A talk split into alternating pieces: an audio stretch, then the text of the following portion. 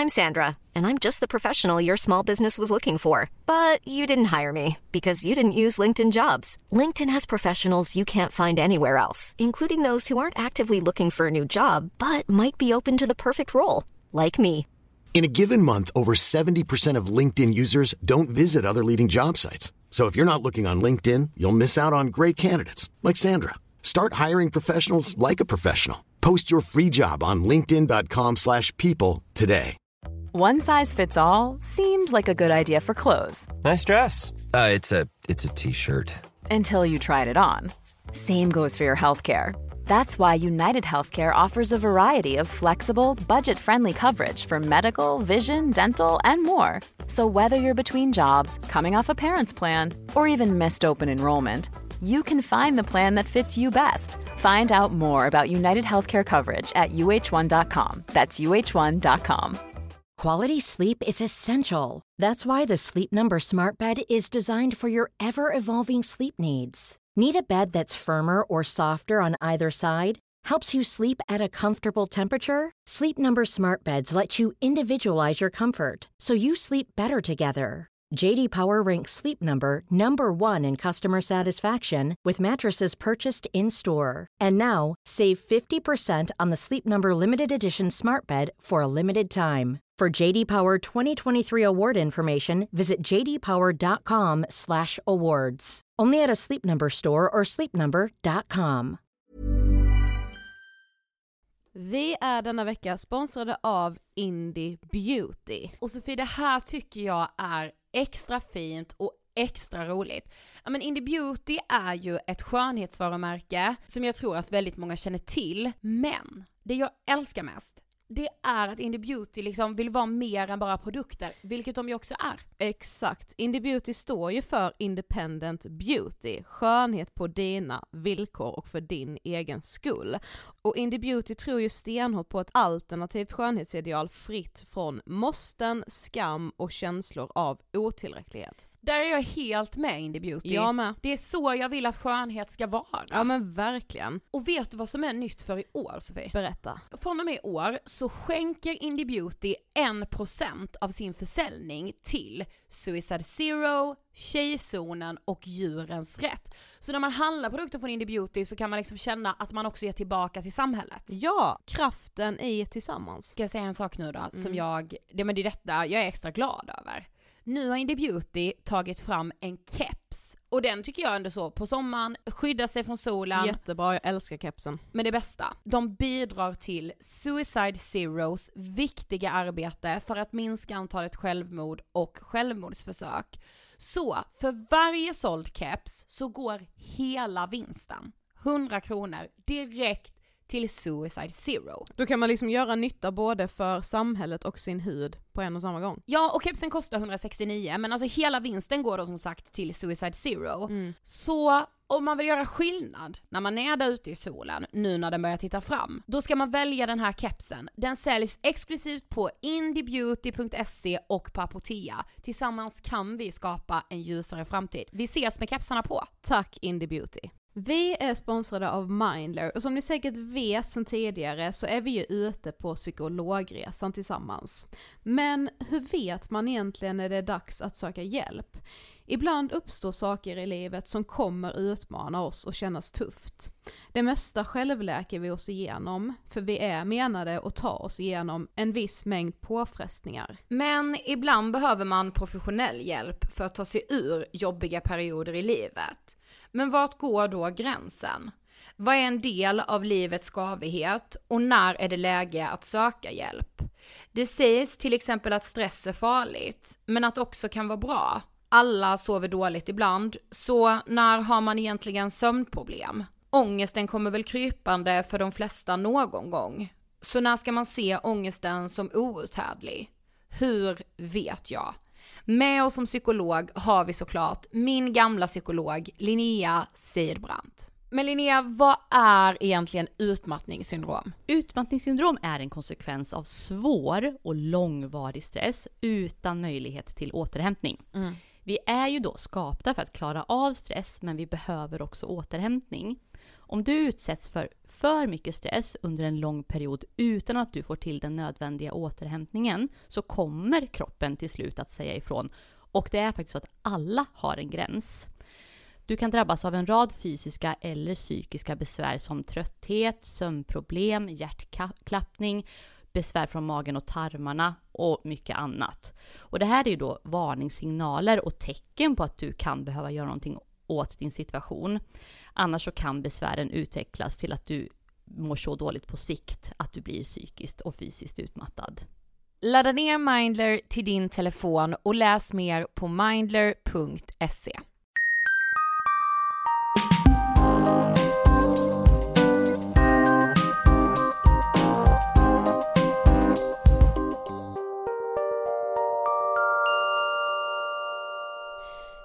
allihopa och hjärtligt välkomna till avsnitt 98 av Ångestpodden.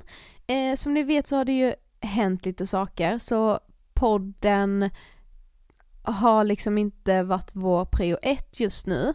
Men idag ska ni i alla fall få lyssna på eh, vår livepodd som vi körde i lördags under Allt för hälsan tillsammans med Therese Alvén och Tor Rutgersson från eh, föreningen Frisk och Fri.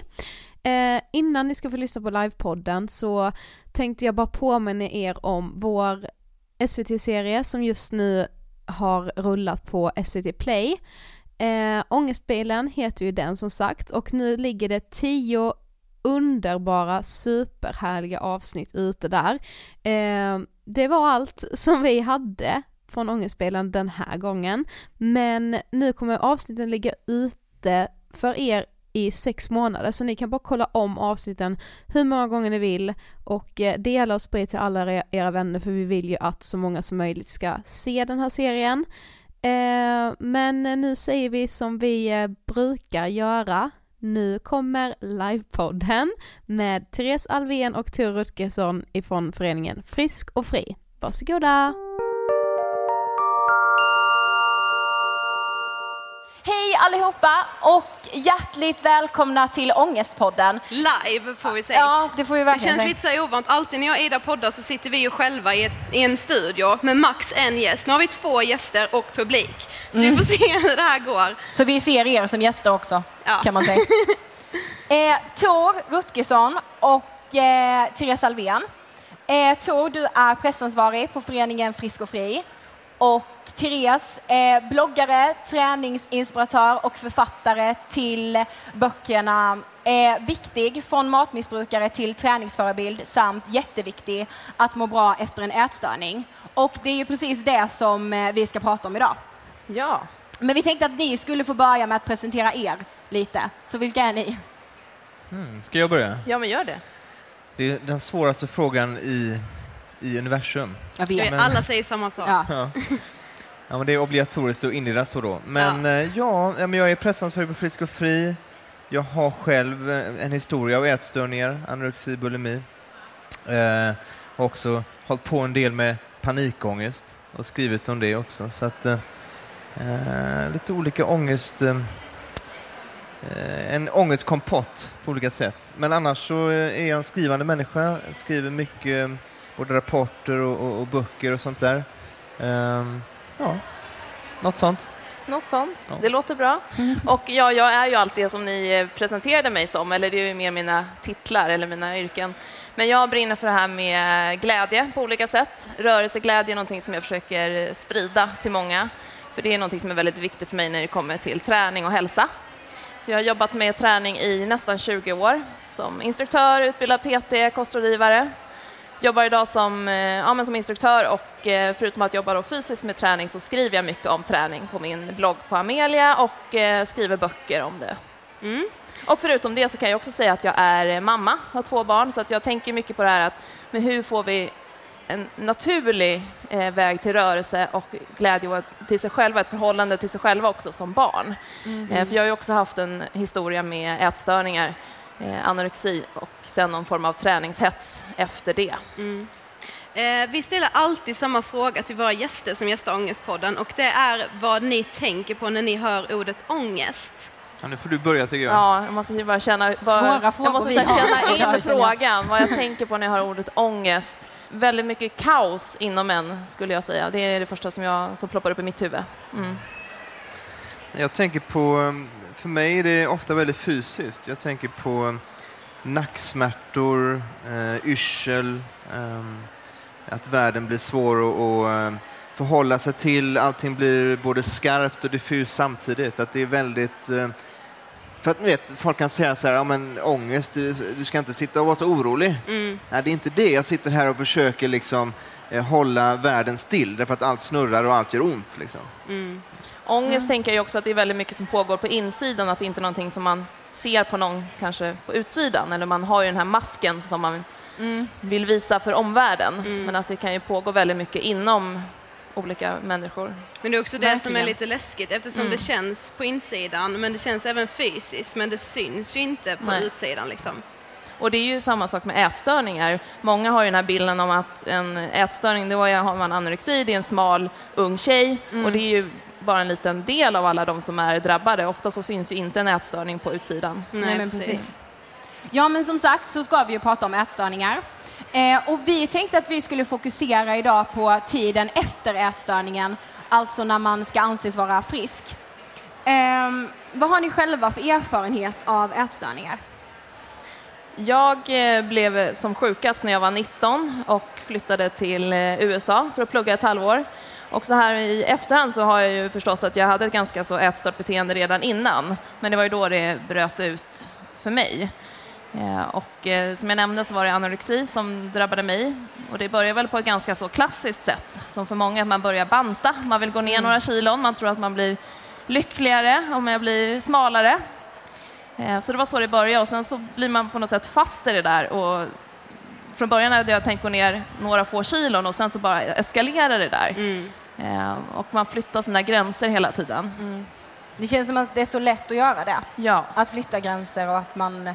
Ja, men, och, och just det här känns ju ganska klassiskt, att det börjar med att så här, jag ska bara gå ner det här. Ja, och någonting som jag kan tycka är viktigt att poängtera det är att innan, alltså det fanns inte på världskartan att jag skulle få anorexi. Det var inte så att jag trodde det eller någon i min närhet trodde det. Eh, utan det är därför jag tycker det är så viktigt att man inte börjar banta eller gå på de här myterna som kanske står på löpsedlarna eller liknande, eh, när det är väldigt så här, drastiska metoder hur man Mm. förändrar sig. Men fanns det någon anledning till varför du ville gå ner i vikt? Eh, Jag var lite så här små, knubbig tonårstjej, väldigt osäker i mig själv. Jobbade med träning men kände att jag såg inte riktigt ut som idealet. Jag hade inga magrutor eller så, eh, trots att jag tränade mycket. Och eh, jag trodde ju att nej, men om jag går några, ner några kilon så då kommer, det, alltså, då kommer allting lösa sig. För mig? Mm. Ja, det är liknande historia. Det var ju också um, 18-19 där någonstans, slutet på gymnasiet. Jag hade gått upp i vikt. Eh, jag kände mig allmänt misslyckad, att det inte riktigt gick som jag hade tänkt mig med livet. Vad visste ändå när man är så Mm. ung? Men det kändes så i alla fall och då bestämde jag mig för att jag skulle eh, försöka gå ner i vikt och börja bli mer hälsosam och börja träna och sånt där. Eh, och det gick så himla bra. Så att då kände jag, wow, jag är bra på det här. Jag är faktiskt bra på någonting. Och då boostar ju det eh, liksom de här, den här känslan av att jag inte var värd någonting eller så. Att jag, jag fick ett värde i den prestationen. Så att mer än, än fok- fokusen på vikt så var det fokus på kontroll, fokus på att bocka av saker, på att känna liksom att wow, så länge jag har gjort det här så är jag faktiskt värd någonting. Så det blir ju som att, att det ger små kickar som, Mm. som blir någon slags beroende egentligen. En bekräftelse typ Mm. som man blir beroende av. Men det känns som att många tänker att man inte kan bli helt frisk ifrån en ätstörning men att man kan lära sig hantera den. Vad säger ni om det påståendet? Eh, när jag var sjuk så trodde jag också att nej, men det här kommer jag inte bli frisk från. Och det var någonting som ja, men jag kände och sådana i min omgivning påpekade. Så att då blev ju man, ja, ja men jag kan hitta någon typ av balans kanske. Eh, men sen när jag blev frisk och fri så kände jag att ja, men det går ju faktiskt att bli frisk och fri. Och eh, det är ju jag exempel på och Tor och många andra också. Men ha, om man inte tror på det själv, hur ska man då kunna bli frisk? Kan jag ju Mm. tycka som första liksom, lite regel. Men vi funderar en del på det eh, på föreningen. Det är ju, Eh, Riksföreningen mot ätstörningar heter ju Frisk och Fri nu, hette ju förut eh, anorexi bulimikontakt. Eh, och just i det här Frisk och Fri så, det, så ligger det en, en viss problematik, alltså om jag inte är helt fri från de här tankarna, är det något fel på mig då? Jag tycker att definitionen av att vara frisk är att de här tankarna inte styr ditt liv. Mm, Att, du kan, mm. att det finns annat som är viktigt, att du inte ger upp på saker som du brinner för, att andra saker får komma före. Och så länge du kan hålla den balansen så är du eh, liksom fri. Även om det kanske finns tankar, det dyker upp känslor. Eh, det kan finnas stunder i livet när det skulle vara tryggt att gå tillbaka till Mm. den här kontrollen för att annat är jobbigt. Liksom. Exakt. Men bara för att de tankarna finns där så betyder det inte att du är frisk, att du är sjuk om du kan hantera dem. Jag kan ju känna också att vårt samhälle som vi lever i är ju väldigt hälsofixerat på Ja. olika sätt. Och eh, med den erfarenheten jag har gått igenom så känner jag att jag har hittat liksom en motpol till det där, eller så man på något sätt får ett bättre skydd hur man ska hantera saker. Mm. Så ibland kan jag uppleva att jag nästan är friskare än frisk, om man kan säga så. Eftersom Mm. det pratas ju väldigt mycket om bantningskurer, dieter, olika sätt att äta och så i fikarum och väldigt lätt att man kommenterar hur någon annan äter eller Mm. Och ska du verkligen ha den där bullen? Eller? Ja, och det har Mm. nästan blivit så här kan jag tänka. Alltså om man äter godis en gång i veckan så känner man sig ju ohälsosam. Mm. Och så är det ju liksom inte. Nej.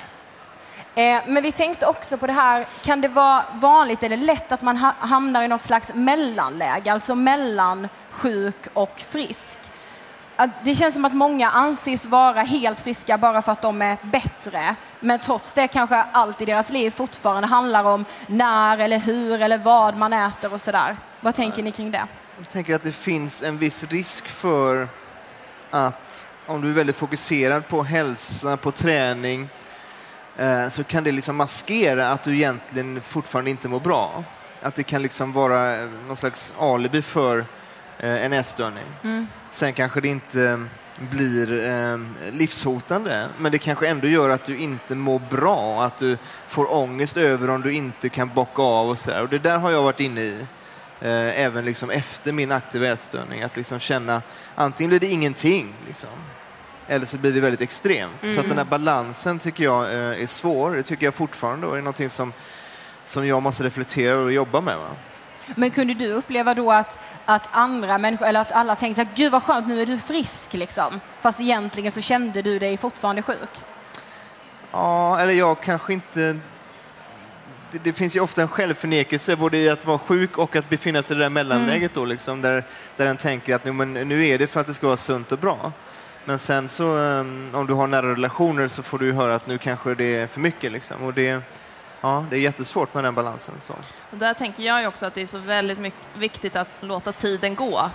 Eh, oftast vill man ju ha liksom, resultat ganska snabbt. Mm. Eh, men som för min del, när kroppen var frisk och man hade fått tillbaka mensen och gått upp i vikt och liksom, kroppen ansågs frisk så tog det fortfarande lång tid för det mentala och allt sånt att hinna, hitta på plats. Och det är ju svårt att säga från den dagen blev man frisk utan det är ju en, som en utveckling som sker. Mm. Det kanske är egentligen Mm. samma utveckling som när man blir sjuk, för det blir man kanske Ja. inte heller på en dag. För det är där man ska gå ner ett kilo, sen ska man gå ner ett kilo till. Precis. Så lika, lika successivt som man blir sjuk, lika successivt måste man tänka att man blir frisk. Mm. Men det känns som att om man har haft en ätstörning väldigt länge så är det väldigt lätt att man identifierar sig med sin ätstörning. Och så är det egentligen med allt, om man liksom har, har varit på ett visst sätt en lång tid och sen ska bryta det mönstret, då vet man plötsligt inte vem man är. Alltså man har ingen aning, alltså vem är jag och vad vill jag liksom? Men hur ska man tänka för att så här, våga bryta sig loss ifrån sin ätstörning? Ja, men verkligen se på det som en sjukdom. Att du är inte din sjukdom. Eh, Du är liksom inte den. Och kanske hitta tillbaks till andra intressen som man haft tidigare, som man kanske tappar bort längs vägen. Eh, Jag ja, träning har alltid varit ett stort intresse för mig, men jag, när jag var liten så älskade jag att skriva och måla och allt sånt. Och det försvann ju helt när jag var sjuk. Då var det ju bara vikten och allt som hörde runt det som var det viktiga. Sen så successivt hittar man ju tillbaka till sina gamla intressen eller man får nya intressen och får andra saker att fokusera på. Och då eh, tror jag också att då, då försvinner lite av den där, eh, om man då får kalla det för ätstörningsidentitet, som man Ja. kanske upplever att man har under de åren. Imagine the softest sheets you've ever felt. Now imagine them getting even softer over time. That's what you'll feel with Bowl and Branch's organic cotton sheets. In a recent customer survey, 96% replied that Bowl and Branch sheets get softer with every wash. Start getting your best night's sleep in these sheets that get softer and softer for years to come. Try their sheets with a 30-night guarantee. Plus, get 15% off your first order at bowlandbranch.com. Code BUTTERY. Exclusions apply. See site for details. I'm Sandra, and I'm just the professional your small business was looking for. But you didn't hire me because you didn't use LinkedIn jobs. LinkedIn has professionals you can't find anywhere else, including those who aren't actively looking for a new job but might be open to the perfect role, like me. In a given month, over 70% of LinkedIn users don't visit other leading job sites. So if you're not looking on LinkedIn, you'll miss out on great candidates like Sandra. Start hiring professionals like a professional. Post your free job on linkedin.com/people today. Quality sleep is essential. That's why the Sleep Number Smart Bed is designed for your ever evolving sleep needs. Need a bed that's firmer or softer on either side? Helps you sleep at a comfortable temperature? Sleep Number Smart Beds let you individualize your comfort so you sleep better together. JD Power ranks Sleep Number number 1 in customer satisfaction with mattresses purchased in-store. And now, save 50% on the Sleep Number limited edition Smart Bed for a limited time. For JD Power 2023 award information, visit jdpower.com/awards. Only at a Sleep Number store or sleepnumber.com. Finns ju olika sätt att till exempel träna på och, och vad som är lagom med olika för olika människor. Och är du liksom elitidrottare så, är det ju en ganska extrem nivå som du ligger på under ett par år i ditt liv. Liksom. Ehm, så att det, kan, det behöver inte vara så här, nej det är fel att träna jättemycket eller så. Men det handlar om, eh, som du var inne på lite grann, så här, vad är det som kontrollerar mitt liv? Mm. Och att reflektera över det. Välja bort saker som jag mår bra av, som jag tycker om, som är viktiga för mig, därför att det här har blivit ett tvång. Liksom. Och i så fall, eh, är det verkligen så jag vill leva? Liksom? Mm. Att återkomma till den eh, frågan. Men sen pratar vi om ätstörningar. Jag menar, ätstörningar är ju inte bara anorexi, bulimi, det är inte bara liksom det som i folkmun kallas för ortorexi, eh, utan det är också hetsätning. Det är liksom överdriven tröstätning. Det finns människor som använder mat för att dämpa känslor, som är fast i det helvetet. Mm. Som kanske inte ens tänker att det är en ätstörning. De bara tänker att de är dåliga, de har ingen liksom, Mm. disciplin. Eh, finns ett stort mörkertal där, liksom, bland annat hos, hos, hos eh, män i medelåldern liksom, som, eh, som mår väldigt dåligt. Mm. Som kanske inte ens vet var de ska börja ta tag i det där. Så att Nej. ätstörningar är ganska brett. Liksom. Mm, absolut. Eh, men hur arbetar ni i Frisk och Fri? Ja, vi arbetar framför allt med olika former av, av stöd. Vi har ju stödtelefon, chatt, eh, vi har grupper runt om i lokalföreningar, både öppna träffar och sen grupper där du kan gå som drabbad, som närstående. Så att det är mycket det. Sen försöker vi påverka vården, försöker liksom påverka debatten, kanske bredda bilden av vad ätstörning är. Eh, Så att det är en, en del olika ben vi jobbar Mm. med. Ja, men för vi tänker, vi får ofta väldigt mycket så här mejl från våra lyssnare som inte vet om de är tillräckligt sjuka för att söka sig någonstans. Så alltså, vem kan söka sig till Frisk och Fri? Mm. Ja, men, det är just det där med att få en diagnos ätstörning. Då finns det vissa kriterier du måste nå upp till. Det betyder ju inte att om du inte når upp till dem att du inte mår dåligt. Eh, och en förening som, som våran, den kan du komma till om du upplever att det är ett problem. Där Mm. behövs ju ingen diagnos eller att det bockas av att nu är du sjuk nog. Va? Utan mår du dåligt eller är engagerad i de här frågorna, kanske varit mått dåligt tidigare, vill hjälpa till eller, eller så, eller vill hjälpa, hjäl- ha hjälp att hålla en balans, så, så, så kan du komma till oss. Mm. Och det kan ju vara en trygg plats också bara att våga prata om de här tankarna då som man kanske Mm. har eller oron med någon som är insatt i ämnet. Mm, det kan jag uppleva dels via mitt arbete genom Frisk och Fri men också via min blogg och de mejl och så jag får höra genom läsarna där att nej, men ibland kanske någon av oss är den första personen som de har vågat säga det till. De har inte ens sagt det till någon som de faktiskt har träffat än. Precis. Vände du dig till någon när du var sjuk? Eh, nej, jag, jag ignorerade det totalt. Mm. Eh, som tur var så hade jag, jag bodde ju i USA då och hade rumskompisar som var väldigt måna om mig som eh, ringde hem till mina föräldrar och eh, de höll på att tjata på mig då från olika håll. Eh, Men det var väl egentligen först när jag kom hem till Sverige igen som jag förstod att jag faktiskt var väldigt sjuk när jag inte var välkommen tillbaka på det gym där jag hade jobbat tidigare. Aha, mm. Men du är som sagt själv varit ätstörd och du har skrivit två böcker om det här, bland annat jätteviktig, Livet efter en ätstörning. Men minns du så en vändpunkt eller en händelse där du bestämde dig för att alltså nu ska jag bli frisk? Ja, men det var mycket där när jag kom hem till Sverige och eh, jag trodde ju att jag hade gjort någonting som att nu, nu har jag ju gått ner i vikt, nu är jag ju, kolla här är jag. Ja, nu är jag perfekt. Eh, ja men precis och eh, när man då får, nej men du kan inte komma hit och träna, du mår inte bra, eh, du är ingen bra förebild, du kommer inte orka, det funkar inte. Då blir det ja, men som ett, ett uppvak, alltså ett, ja men man Ett vänder på sig. uppvaknande. Mm. Sen så blir det inte att det blir en vändning och man bara yes, nu kör jag, nu ska jag bli frisk, Nej. utan det går ju väldigt mycket upp och ner hela tiden. Men det Mm. var ändå då jag bestämde mig, för jag ville hitta tillbaka till ett liv igen. För att det är inget liv att leva så, Nej. kan jag tycka. Var det samma sak för dig Tor? Hade du så någon, någon händelse eller någon vändpunkt där du kände att ditt beteende förstörde ditt liv liksom?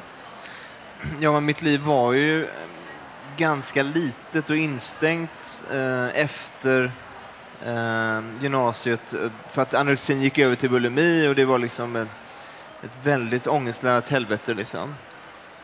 Men jag tror min vändpunkt var, eftersom jag är en skrivande människa och försöker göra saker med det som finns inuti, liksom, att jag hade skrivit någon artikel eller debattartikel till Aftonbladet och sen så ringde de från TV4 och sa kan du komma och prata om det på Nyhetsmorgon? Och det här, jag var ju ganska ung då. Liksom, så här. Jag åkte upp till Stockholm, satt på det där hotellet innan med typ en godispåse. Eh, och så kände jag så här, jag kan inte hålla på och prata om det här och fortfarande liksom vara så här sjuk. Det verkar Nej. helt jättekonstigt. Så då bestämde jag mig för att nu måste jag skärpa till mig. Och sen om det var vändningen eller om vändningen redan var på väg, det vet jag inte. Men det, det, det är en bättre anekdot så. Mm. Eh, men hur har era liv sett ut efter ätstörningen? För vi var inne på det lite innan att man tänker så här, men den dagen blev jag frisk. Men så är det ju inte riktigt. Nej. Nej men eh, alltså tusen gånger bättre Mm. såklart. Det blir ju mer eh, variationsrikt, man får uppleva saker, man eh, kan hitta kärleken, man kan få barn, man kan göra andra saker. Så absolut, det har Mm. blivit så mycket bättre. Men jag, jag tänker att det kan vara det här att fokusera på att jag ska bli helt frisk.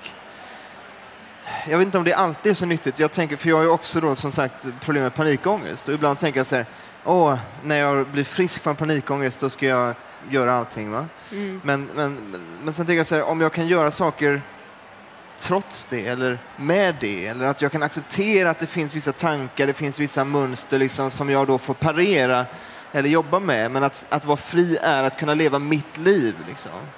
Så att det inte blir en skuldbeläggning av sig själv att säga att ja, men jag har fortfarande det där. Liksom, eller jag har de tankarna ibland så jag är inte frisk, jag är dålig. Liksom, bla, bla, bla. Så sätter det igång någon slags ångestspiral. Liksom. Men jag tänker att det handlar ju mycket om att vara snäll mot sig själv. Alltså alla har ju dåliga dagar. Det är inte som man bara varenda dag hoppar upp och bara oh, shit, jag är ju bäst. det är inte så. Alltså, man kan ju verkligen känna väldigt negativa tankar också. Men det handlar ju om att man kan skaka av sig dem och att de inte påverkar livet. Det är vårt favoritcitat, mytosvis, att vara snäll mot sig själv. Ja, det säger bra. vi alltid, så här, hela tiden. Men det, det är ju verkligen så att, man, att lära sig att vara snäll mot sig själv är ju väldigt svårt. Men det är också väldigt viktigt. Och det är ju någonting som tål att upprepas många Ja. gånger för att påminna sig. Verkligen, för det låter väldigt enkelt men det är Mm. som sagt väldigt svårt. Men Therese, du skriver ju väldigt mycket om träning och du är så här verkligen en träningsinspiratör och Tor, du är också väldigt engagerad i så här idrottsfrågor i Frisk och Fri. Men vi tänker så här, det känns som att det är väldigt vanligt att man går från en ätstörning till en osund träning eller att en osund träning faktiskt leder till en ätstörning. Så hur ska man lära sig hitta den här balansen? Dels så tror jag att det handlar om att hitta det som man själv brinner för, att inte göra det som alla andra gör och vara på rutin. Att nej, men nu kör alla crossfit, ja men då är det det jag ska göra. Eller nej, alla springer maraton, ja men då så gör jag det. Utan man går på, men vad mår jag bra av? Vissa mår inte bra av att träna i vissa typer av gym. Andra kanske vill fäktas eller dansa eller man går i skogen. Eller vad, man måste hitta det som passar en själv.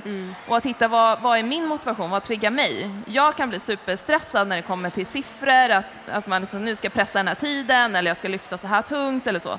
Eh, då tappar jag glädjen totalt. Istället så vill jag uppleva saker och ja, men dels, ja, men vad klarar jag med min kropp och uppleva det i olika miljöer och så vidare. Eh, och också att den här balansen, att man inte är så hård mot sig själv där. Att nu, tre gånger i veckan, det är det som, är, som alla ska köra. För mig kanske fem gånger i veckan är, är min balans och någon annan mår bra två gånger. Alltså man, man inte jämför sig tror jag är väldigt viktigt. Mm. Hur var originalfrågan? Jag blev så uppskrift i ditt svar här. Hur man lär sig att hitta den här balansen. Mm. För så träning är ju en väldigt viktig del till ett hälsosamt liv. Mm, Men just där absolut. det känns som att det är så himla vanligt att man går från att ha en ätstörning till en osund träning. Att man tar ut ångesten på träningen Mm. istället. Och hur man ska lära sig hitta den här balansen. Men jag tror att alltså, träning på, på, lagom nivå, lagom för den personen, kan ju till och med vara förebyggande va? mot eh, psykisk ohälsa, mot, mot ätstörningar. Det är ångestdämpande, det är bra att få ut de här känslorna eh, i någonting konkret. Liksom. Mm. Så att det behöver ju inte vara Alltså, ing, ingången kan vara att, att det kan vara en bra del av, liksom, eller det är en bra del av den allmänna liksom, mixen i livet. Eh, Men sen så krävs det kanske också att de som jobbar med träning har den här kunskapen. Och nu gör jag en plugg här och berättar om liksom, att vi jobbar nu med certifiering av gym, av idrottsföreningar, eh, av sportaktörer, dansverksamheter och sånt där. Med olika typer av insatser. Därför att det är en så stor mötesplats för människor också, alltså Mm. idrottslivet i, i Sverige. Det, det, det, inbegriper miljontals människor varje år och barn och ungdomar. Så att det går också att, att använda det förebyggande om den kunskapen finns brett hos de som agerar där. Verkligen. För det handlar ju så mycket om men vad säger ledarna under ett träningspass eller Mm. PTn till sin klient? Hur formulerar man sig eller vad, vad sänder gymmet ut för budskap och så vidare? Allt sånt påverkar ju. Men får Mm. jag lägga till en sak till där? Eh, just med träning också så tycker jag det verkligen handlar om att man tränar för att man tycker om sig själv, att man älskar sig själv och inte att man, nu går jag och tränar för att straffa mig utan att det här är faktiskt för att jag mår bra av det. Jag får en paus, jag blir kreativ, jag, jag mår bra av det här. Mm, så sant. Verkligen. Eh, jag tänkte på en annan fråga också som känns väldigt relevant. Har ni något tips till anhöriga? Eller närstående, Ja, men som vi precis. brukar Mm. prata om. Precis. Tips just kring träning? Eller? Nej, alltså generellt till Ja. eh, om, man är, om någon har en ätstörning, om man står någon nära, förälder, vänner. Hur ska man vara? Hur ska man bete sig? Men det är klart att det är ett helvete för de som står nära och det blir lite som att bli drabbad eh, själv alltså. Och eh, jag tror att eh, det första är liksom en acceptans. Nu är det så här. Jag ser dig. Jag förstår var du befinner dig liksom. Eh, det andra är okej, okay, vi försöker hjälpas åt. Vi ska göra någonting konkret tillsammans. När också den drabbade har kommit till den punkten. Va? Och sen handlar det lite grann om att komma överens, om att bygga en struktur, om att ställa lite krav på varandra. Därför att det handlar om flera människor och inte bara den drabbade. Eh, och det är flera människor som mår dåligt, så att det är lite av... Ja, att, lite tough love måste det vara. Mm. Och det tycker jag är bra som på Frisk och Fri där det faktiskt finns mycket hjälp för närstående Mm. också. För de kan ju ha lika stort behov av att prata av sig eller Ja, få hjälp och kanske få ur sig massa som byggs upp inom en som man inte kan eller vill säga till den som är sjuk. Nej, för det är väldigt svårt, alltså, och när man själv blir så frustrerad och ser att den här personen som är ätstörd har redan väldigt mycket ångest, det kanske är svårt att ta till de där kanske lite så här tuffa kommentarerna och säga så men du måste liksom söka Mm. hjälp eller så här. Det känns, det känns som att man liksom lite hånar den som är sjuk när man säger sök hjälp, för det låter så himla rått när man säger det. Fast man, kan, man menar ju bara väl. Men då är det jätteviktigt att man liksom vågar prata om det också. Att man, man, man måste ju som anhörig och närstående också få känna sig ledsen och känna den här frustrationen. Och jag tänker just på det här med sökhjälp, där kan det ju också vara att nej men kompisen eller föräldern som kanske är den som faktiskt hjälper till att söka hjälp. Ja, Man kanske inte precis. orkar det själv eller Nej. det kanske är för stort steg. Mm. Men att man säger att nu söker vi hjälp. Ja. Mm. Ja. Okej, vi har kommit till sista frågan.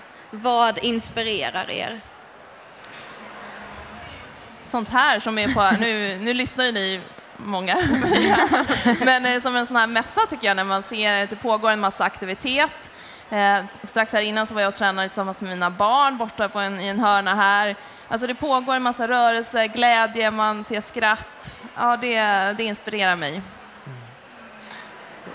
Ja, det är också en sån här fråga. Inspirerar lite generellt då i livet? Ja. Eller? ja. Eh, hmm. Nej, men jag, tycker, jag tycker att det är liksom på något sätt väldigt givande med ångest och eh, psykisk ohälsa därför att det, är, det, det, det, det går att göra saker med det. Och, och jag håller på med skapande, alltså skriver och eh, skriver låtar och sånt där. Liksom. Så att även om det, det har varit ett helvete med ånger så har det också kunnat jag har kunnat få utlopp för det och det har kunnat bli något bra av det och jag har kunnat få nya insikter som andra kanske inte har fått. Liksom. Så att det, det öppnas upp vissa dörrar där eh, som jag ändå är tacksam för. Liksom. Det är exakt som oss Ångestpodden.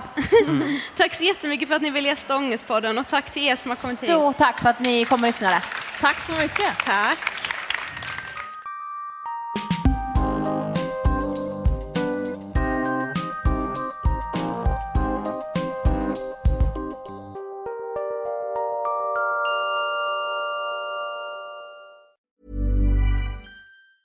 Planning for your next trip?